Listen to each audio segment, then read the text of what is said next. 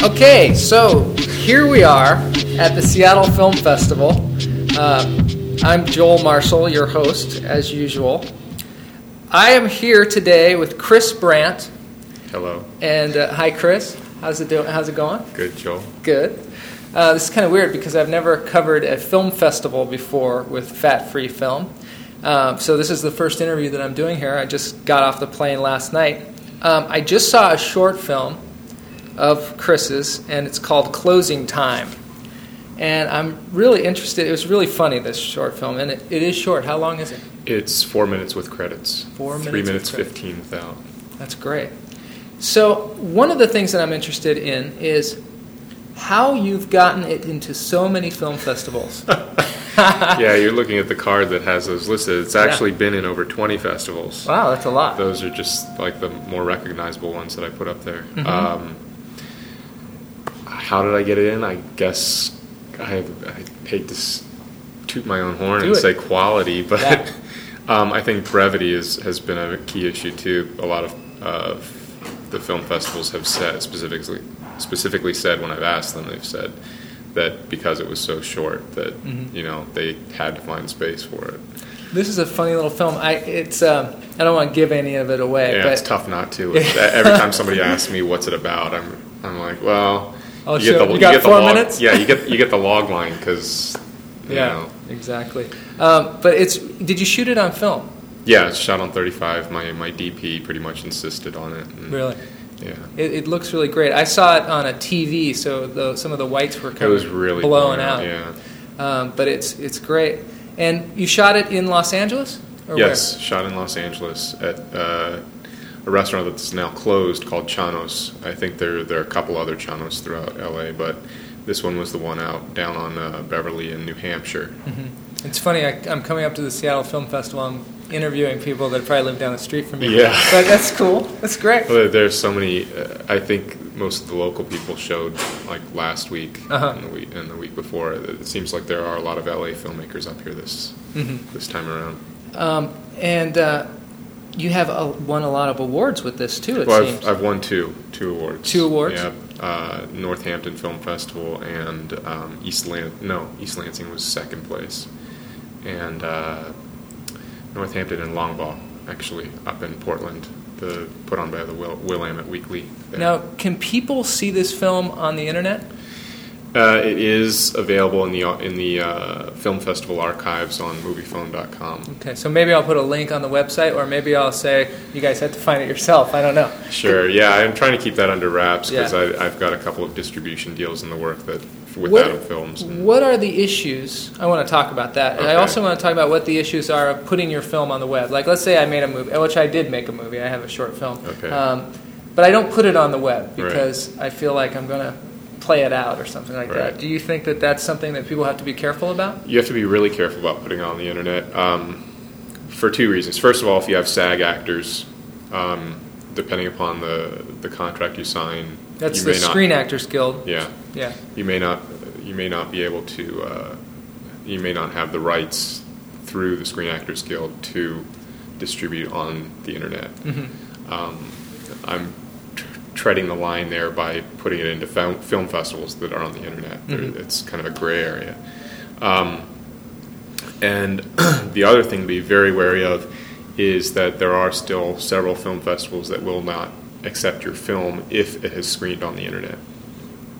I don't, has anybody told you that before? Oh, yeah. Yeah. I've so, seen that before. Uh, and uh, I, I screwed myself in that regard because um, this is my first film Mm-hmm. and my first time through the festival cycle, and it's kind of been a learning experience as I go. I missed out. I for, I didn't. Sorry. Do you edit this? No. I'm not going to. I, I, uh, I missed out on um, submitting the first year to Uh-huh. Palm Beach, or not Palm Beach, but Palm Springs, um, and not knowing how well regarded it was. Uh, and by the time this year's came around, uh, they wouldn't let me submit because I had screened on film festivals on the internet. I get it. So that's something to be careful of. Also, I think it's something to be careful of when you upload your film to a site, you should probably read their agreements because I imagine, Oh. I think what's happening these days is people are building these aggregators that um, are they're allowing you to upload your film, but I think that they get some kind of rights to it. I, I don't know whether that's Yeah, true, but I've they're- been hearing things like that. Yes, I, I, I have I have turned away from a lot of not just sites that, that allow you to post on them, but also contests, uh, uh, online contests. Um, uh, I won't name any companies, but the, a couple of it's it's become fairly popular recently to have people submit their short films, and in their contracts, in their submission contracts, which is not a guarantee that you will place or or be an award winner or even be screened on the internet. Just by submitting to them, they are asking for the right perpetual Right to royalty free share. right to show your film. Wow. I mean, when, you would think that uh, the Screen Actors Guild would have something to say about that too. Well, the screen, well, It seems here- like it's that's a- how, kind of but, a but the mess. way it works is that the, the director, the, the, the producers are responsible. The, the, the only way the Oh. distributor becomes responsible is if they've signed a, uh, uh, I'm sorry, I can't, re- dis, distributor's assumption agreement, I believe it's what, it's- what it's called. Could you imagine if you gave somebody perpetual rights to your film, they played it, and then all of a sudden you had to pay the actors every time Yeah, it's and played? people are doing it. People are. uh, I, I- I'm sure there are people that are doing that, and they, uh, if the Screen Actors Guild ever gets around to having a division that's able to follow up and find these things, Mm-hmm. people are really screwing themselves by doing that. Wow. So that's something to be careful about uh, when you make a, a short film, where you upload it and what you do with it. It's something that, that whether you've got a short film or whether you've got a feature film, you've got to be careful about where it's screened, You really where it's where it's going. You really want to read those contracts, and if if you're not confident in your ability to read them or, or sure about what you're reading. Check with the company, or check with find somebody else that get somebody's else's opinion on, on what you're reading. So on a happier note, let's hear about uh, what's going to happen with this film because it's a real funny little film, and I think it's because of its um, short, the way it's a short, very short film. I Yeah. think it's something that can uh, be played in a lot of different places. Is that true? Yes, I, and I've had uh, a few different pending distribution deals now for the past couple of months. Um, two of them with companies that uh, are uh, putting together mobile media packages for Sprint and uh, Verizon, and also have their online divisions. And then another one that is a uh, startup business in Florida called Cafe Shorts. And when I talked to them a couple months ago, they only had 15 um, venues, but they've been expanding since then. And they screen shorts in restaurants and cafes, bars, whatnot. Uh, and I'm not sure how the business plan works exactly or what the charge is, but the, the royalties that they provide are, are fairly decent. And they're And what is the name of that again? I couldn't hear. 'cause there Ca- was some guy caf- on the phone. Sorry, cafe shorts. Cafe Shorts. Yeah, and I Do think they it's have a cafe website? I that people believe can so. It's- I believe it's cafeshorts.com, but don't hold me to that. Um, Go to? Well, we'll look it I don't up. have the card on me. We'll fact check it. All right. Um, so okay, Cafe Shorts, and then what else? You were saying something about Adam Films. Oh, Adam Films was uh, they have a distribution deal with Verizon Mm-hmm. and then their online site as well. So this is something that I was um, interested in. Do places like Adam Films buy your film and then they sell it to another company? That seems like that's to Verizon or, Um, or whatever. Adam Films, I don't know what it is with how it is with other people, um, and they have a non-disclosure agreement in their contract, so I don't know how much Oh, you information can I can say, give yeah. you. But uh, no, that it is a royalty-based uh, uh, contract that Mm-hmm. they offered me. Um, I'm sure it's different depending upon the So when you The say people. royalty based, does that mean that It's um, a it's, per- how many times it's played? It Uh, has to do with your royalty? no, or- it's percentage of um, uh, percentage of uh, advertising dollars, and um, I guess percentage of. I, I don't know how the the downloads for Verizon would work, Mm-hmm. but uh percentage of whatever, basically a percentage of what whatever money they figure it generates, however they figure that. I have no idea. now. Is Verizon show, going to be showing movies on their phones?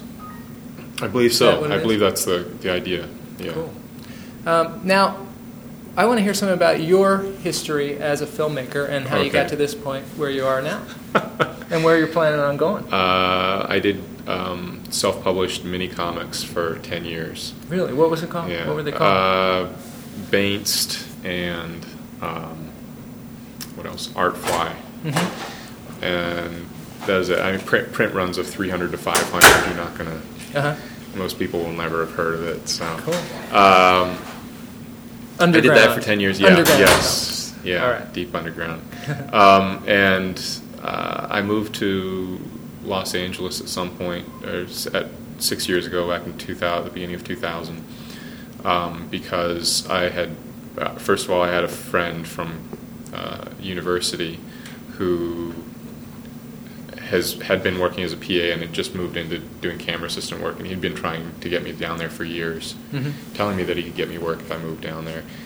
And I'd met another person um, while doing the comic convention circuit who did storyboards in LA and did really well for himself, and s- also said that if I moved down to LA, he could get me work.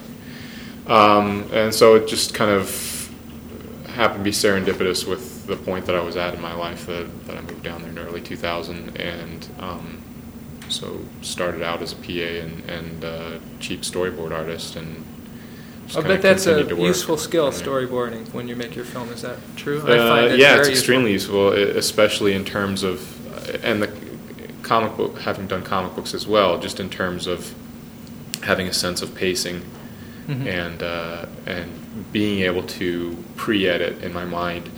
Um, I'm not an editor by any means Mm-hmm. um, i- in terms of film, but it does help in understanding uh, how to tell a story. Yeah, and so I think s- that's why a lot of directors hire storyboard artists is because they need that help in, in visualizing and pacing. Because after all, it is moving pictures. Right. And so the more of an idea of what the pictures are going to look like you have, the better off you're going to be in the end. Right. Um, I find that that's true, and it also helps you when you get on set. Well, obviously that's what the goal is, but when you get on set to be more efficient, hmm because you know what it's going to look like. You don't have to sit there and experiment with it. You have a really good starting point. That's not just the script. Yes. Because really, what you're s- storyboarding is all the um, thing that's the thing that's not there when you look at a script, Right. which is which are the images, which are super important Yes. in this. So, And what a it great was- skill that must be to have. Uh, sure. Yeah, it is. I think it- yeah. And you did do that with closing time, right? I think I Well- saw in the trailer or in the credits they had some you had some pictures from Yeah, like a but those storyboard. those actually were uh, the closing time is actually based on a three page comic that I did Mm-hmm. uh, several years ago, back in 1999. I think that that is one of the really big draws of the film too, is this mask that's in it. Yeah. Where did, did where did you get that mask? One That thing- was uh, an in- I, I was out think looking it's for the Hulk, props. isn't it? I- it is the Incredible Hulk. Uh-huh. I got it on sale at Toys R Us. It was the last So one great. in there uh, in the bin. It was five or ten bucks, um, and uh, yeah, I painted it. And It's uh, really it's- something. I got lucky every step of the way in terms of in terms of putting that costume together because, uh, again, the mask was there was one there, Mm-hmm. and you know who knows if it had, would have been there the next day or And if you it, or if painted it, it, had right? been- Yeah. It's really Yeah. great. It really is a wonderful image, um, and I love your flyer too. I'm gonna. I wonder if I could Thanks. put a picture of this flyer on the website. Certainly, Yeah, because I um, I think that this is a real grabber. You know, when I, I if I Really? see this, I'm like, wow. I, when I when you gave this to me, I was like, wow, I really want to see that short. Cool. Yeah, that, that's, that was my hopes with it. I was going for a kind of a faster pussycat kill kill kind of Mm-hmm. kind of feel, just something fun. Yeah, that's cool. I, d- I guess we won't do the podcast in this area next time because Yeah. people come in and talk. but uh, we'll try and get a quieter space next time. Um, this is great. So I want to thank you for uh, being on the show. Of course, Joel. And I thanks really for the appreciate offer. it, Chris. And um, I wish you great fortune Thank you with very your short much. film closing time. All right. All right.